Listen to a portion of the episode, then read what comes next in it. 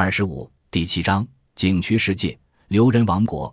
阿叔跑到隧道口，往里一探头，面露喜色：“师傅，这儿没人，快过来！”玄奘等人顿时愣住了。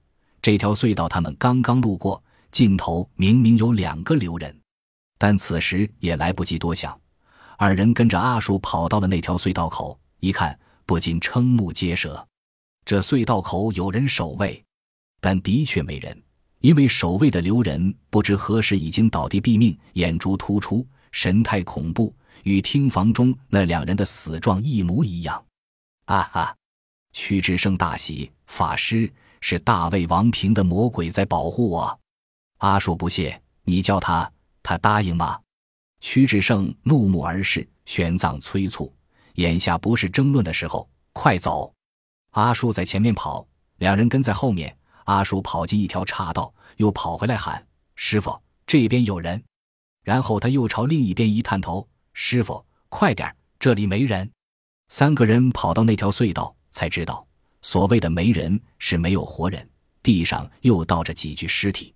众人感觉怪异无比，仿佛的确是大卫王瓶中的阿卡玛纳魔神隐形在暗中，替他们清扫通道。就这样，阿叔小小的身子在前面探路。三个人所过之处，留人们无不服尸当场，竟然没有一丝一毫的阻碍。这时候，早已经没有留人敢追来。在玄奘等人看不到的地方，薛先生怔怔地站在一具尸体前，脸上露出难言的恐惧。留人们默不作声，身子却簌簌地颤抖。薛先生嗓子沙哑：“你们看清楚了吗？”一名留人浑身颤抖着，好半晌才喃喃地回答。看清楚了，魔鬼，他不是人，是魔鬼。三人在黑暗的景区中狂奔，这时他们没了火把，只能深一脚浅一脚的摸索，在地下纵横交错的暗区内寻找着出口。感觉摆脱了刘人的追捕，三人才上气不接下气的停了下来，坐在地上起不来。休息片刻，玄奘问道：“三王子，这件事怎么会如此奇怪？”留人们为何会纷纷毙命？难道真是大魏王平的魔力？屈志胜得意洋洋。当然了，我是他的主人，心愿实现之前，他肯定会帮我的。玄奘皱眉深思：那为何这次你没有许愿，他就自愿出手呢？屈志胜瞠目结舌：这个嘛，或许这大魏王平觉得他不能让我死在这儿吧？玄奘苦笑不已。然后又问了问他们来这里的经过。阿树将龙双月枝带着自己旁听高昌廷议，然后朱贵指点景区之秘的事情说了一遍。玄奘这才知道自己失踪一日一夜，竟然引发了高昌政局动荡。玄奘心情沉重，公主真是好算计呀！他的计划一环扣一环。当初贫僧还以为他掳走我仅仅是为了防止我参与其中，没想到一石二鸟。竟然还有后招，片刻间便让高昌国陷入动荡。阿树点头，公主通过法师您，一下子就击破了高昌国的权力平衡。两人仿佛打哑谜一样的话，让屈志胜受不了了。法师阿树，你们在说什么呢？你们说的公主是谁？玄奘想了想，叹道：“三王子，有些事情，贫僧也不知道该如何向你说起。我先问你。”你二哥是否想坐上这高昌国王的位置？想啊！屈志胜点头，这点朝野皆知，连父王都清楚。那你二哥如何才能当上国王？玄奘问。屈志胜想了想，摇头：难。大哥是世子，二哥这辈子是没指望了。阿树冷笑：为何没指望？大唐的李建成还是太子呢。屈志胜瞠目结舌：“你，你是说我二哥想谋反？难道他不想吗？”阿叔道。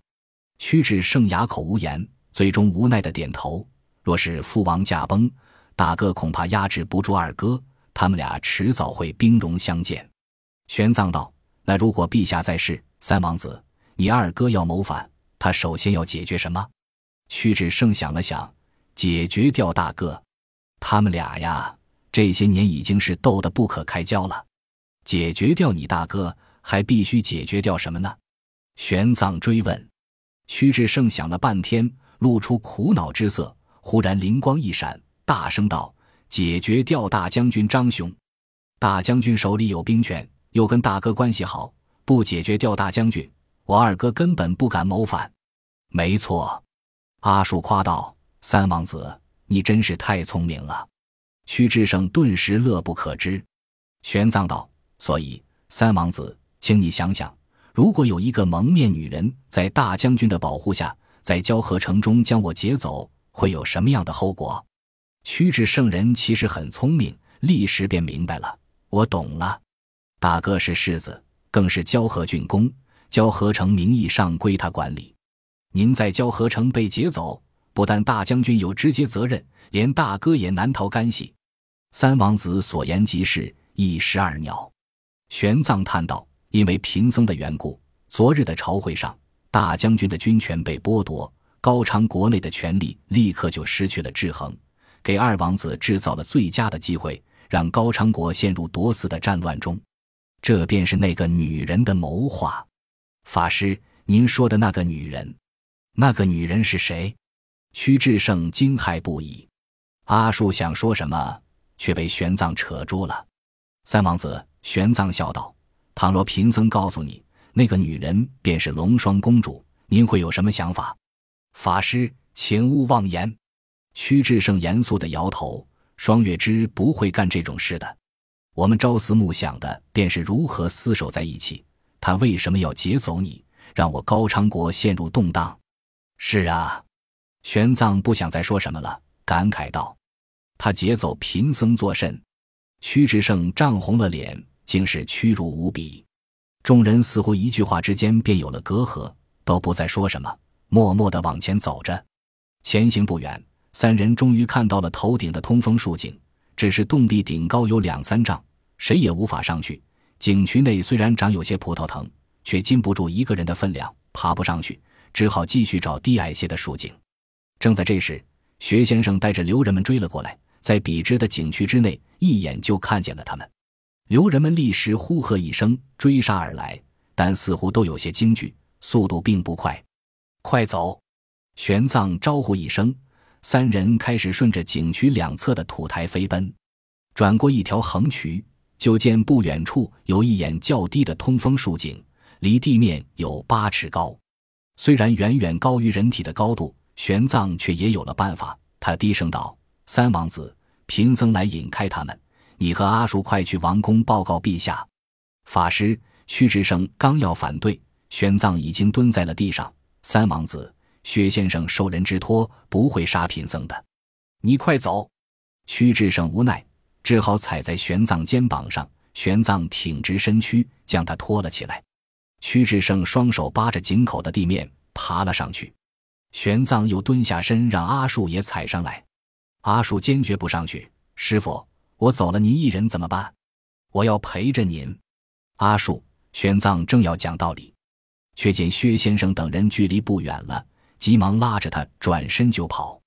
屈志胜等着拉阿树上来，见他俩飞快的跑了，还没反应过来，薛先生等人已经到了。屈志胜急忙躲在一边，才没被薛先生发现。他四处看了看，这里是一户人家的后院，院落里种满了葡萄藤。此时是冬天，葡萄藤已经落尽了叶子，干枯枯的。天气冷，后院也没人来。他急忙走到后门处，悄悄打开门，走上了大街。徐志胜原本便不清这里的方位，不料刚走了几步，转过一条街。就到了王城南北大街的北端，距离王宫只有一里多远。徐志胜不禁骇然失色，看来这些留人当真是要对高昌不利。如此近距离的攻打王城，真可谓防不胜防。更可虑的是，谁也不知道地下井渠是否会通到王宫。看来井渠虽然使高昌国的饮水和灌溉极为便利，却也埋下了隐患。他行走在大街上，却发觉街道有些异样。虽然还是商旅云集、讨价还价、争夺激烈，但每个街口却多了不少守卫。屈志胜有些狐疑，不敢怠慢，买了顶胡帽戴上，遮住了面孔，向王城走去。路并不远，很快就到了宫门前。高大的宫墙两侧密密麻麻都是高昌国的军队，全副武装，守卫森严。他的心不住往下沉，走到一家皮货店门前，问那店主：“这位大叔，请问今日王城周围为何这么多军队？发生什么事了吗？”那店主是高昌人，朝宫门瞥了一眼，叹了口气：“今日燕齐王率领使团来到王城，据说是为了索要燕齐公主。哎，只怕一言不合，两国就会开战啊！”屈志胜这才恍然大悟。那店主一脸忧虑。战端一开，思路就要断绝。大唐和东突厥打仗也就罢了，咱们这些小国谁也干涉不着。可咱们丝路小国自己还打，当真摧毁丝路，尽皆国破家亡，何苦来哉？屈志胜不禁有些讪讪。这战端可不是因为他才开启的吗？知道内幕，他也不敢直闯宫门，只好偷偷绕到后宫的角门。高昌王宫的太监宫女不多。每逢重大宴会，都需要从城中酒楼和贵族家中借调人手。今日为了招待燕齐使团，临时征调了不少人。这后门人来人往，石材、木炭、器皿、葡萄酒源源不断的往宫中输送。他偷偷摸摸的跟着人流想混进去。西域的王宫并没有中原那般森严，尤其是今日忙乱不堪，竟然真让他混了进去。屈志胜知道事情紧急。必须去告诉屈文泰，可他担心龙双月之，先匆匆跑回自己宫中，一进门就大呼小叫：“双月之，双月之！”此时，龙双月之正在大殿里对几个心腹宫女发号施令。龙突奇之这次亲自来高昌王城，虽然他早已经安排妥当，但仍然忧虑重重。你立刻去见父王，告诉他按原定计划办。龙双月之想了想。但语气要更加激烈，不用担心高昌人的怒火。一名宫女点头答应。还有，告诉父王，千万不要介入高昌的内部纷争中。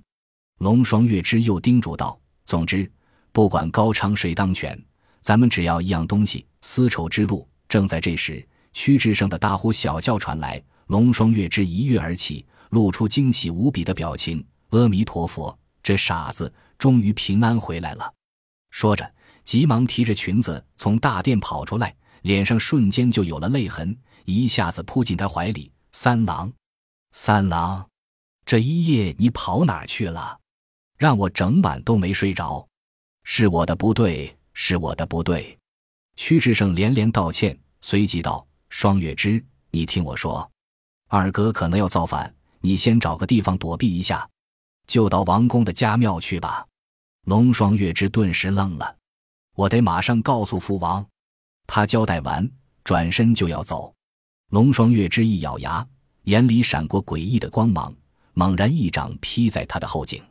屈志胜怎么也想不到，龙双月之居然对他动手。刚露出惊愕的表情，眼前一黑，身子已栽倒。本集播放完毕，感谢您的收听，喜欢请订阅加关注。主页有更多精彩内容。